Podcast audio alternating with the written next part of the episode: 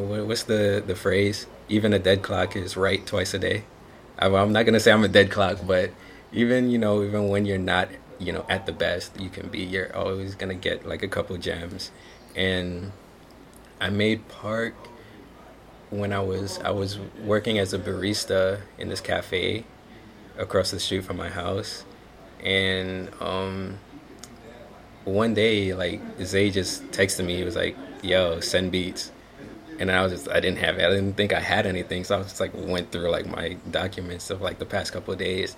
I'm like, whatever, I'll just send him these two. And then Park happened to be one of them. And I didn't think it was that good. But then like a day or two later, he sent it to me.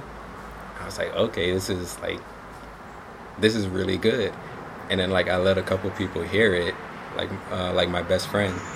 He was like, yo, this is crazy. But like certain times, I don't know if Joan like feels like this, but sometimes if you hear something on your production, I don't think, like, for me personally, I don't really know how good it actually is. Like, I think it's really good, but then like everybody, like outside ears that who hear the beat for the first time and the song for the first time, they're like, oh, this is ridiculous. And he sent it. I was like, this is crazy. And this was actually in November of 2015.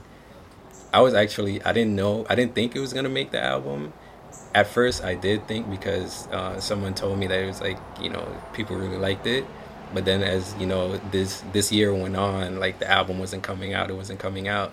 So I was like, yeah, it's probably not going to make the album. It's so old or whatever.